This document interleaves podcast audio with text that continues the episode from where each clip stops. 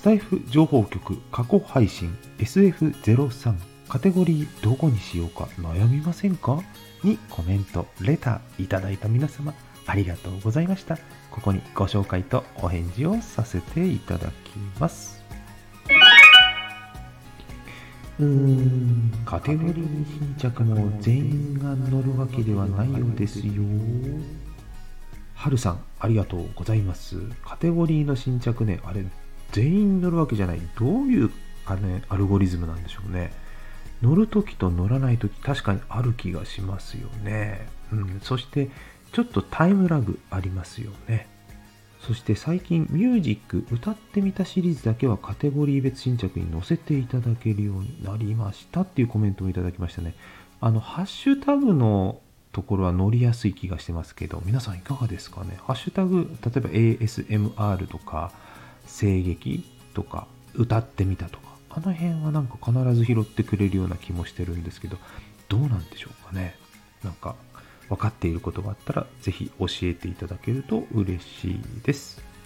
ちなみにあのコメントの返信にも返したんですが、連続投稿すると連続で同じカテゴリーには乗りません。なので、たくさん目立とうと思ってね、立て続けにやってみても1個しか乗らないので、お気をつけくださいね。私、実際にやってみましたよ、それは。はい。雑談トークかライフスタイル部門が多いですね。0.7倍速気づいてました。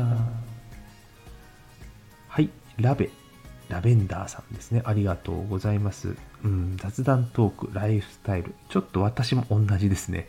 そこのカテゴリーが一番なんか入れやすいというかね、特に雑談トークって何でもありな感じでね。でもその他大勢というか、たくさんの方がやっぱりそこにあの密集してくるので、目立たないですよね、あそこはね。ということで、あの、このスタイフ情報局はテクニカルな話もしますので、クリエイティブテックなんかにね、カテゴリー使ったりしております。そして0.7倍速の話は、この時新着の機能として紹介させていただいたんですよね。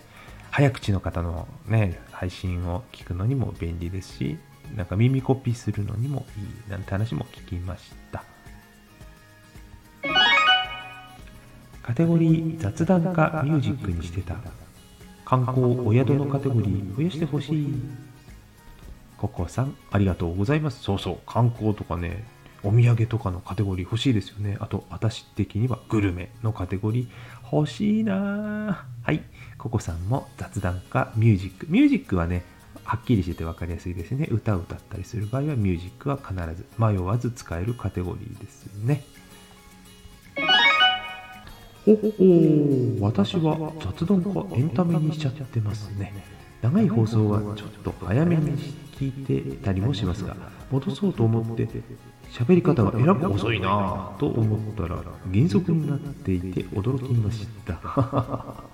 どんどんアップデートされてますね。ポポンチョさん、全くその通りですよね。早いなと早、早回しして、その後遅いなと思ったらね、遅回しっていうのになってたってね、本当ですよね。びっくりしちゃいますよね。なんとか頑張ってね、新しい機能についていきたいものでございます。セーラジさん、カテゴリーわかります？私は美容かトーク、雑談くらいしか使う機会ないですね。でも配信によっては難しいですよね。しっくりしない時ありますよ。0.7、少し前から追加されましたよね。私早口で聞き取れないって言われるから、私の配信のために追加されたのかと勘違いしましたよ。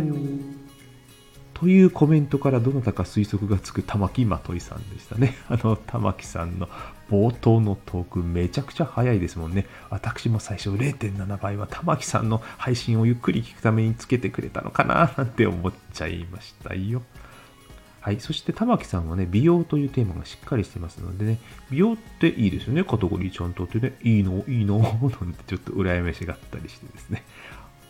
そして意見かぶってるじゃないですか。これからは試みが、心置きなく素の早口で喋りたいと思います。ってバカなって。もうやってみてくださいよ。もう0.5倍速、ぜひ実現させてくださいよ。早口、トークいっぱいガンガンやってね。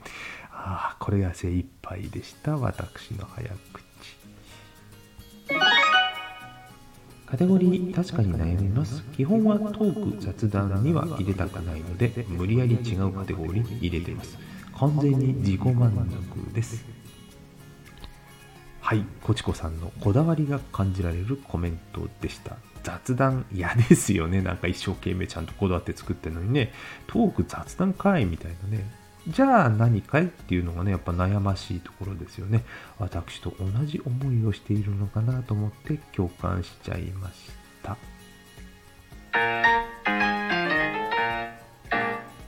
はい、以上 SF03 カテゴリーどこにしようか悩みませんか？の回にいただいたコメントの紹介とお返事をさせていただきました。余談ですけど、たまに噛むんですよね、私もね。これ実は収録ってカットカットって言って取り直しができるのがいいですよね。実はこの悩みませんかのところで思いっきりあの話の口がうまく回らなくてカットカットとか言ってね、収録してたんですよ。カットしちゃいましたけどね。はい、どうでもいい話すいませんでした。スタイフ情報局ではこのように皆さんの意見や投稿を活かして一緒に同じテーマを深め合ったり新しい発見などをしていきたいと考えています。今後もテーマ配信についてお返事いただけたら嬉しいです。皆様の使い方やご意見、感想、楽しみにお待ちしています。それでは次回までごきげんよう。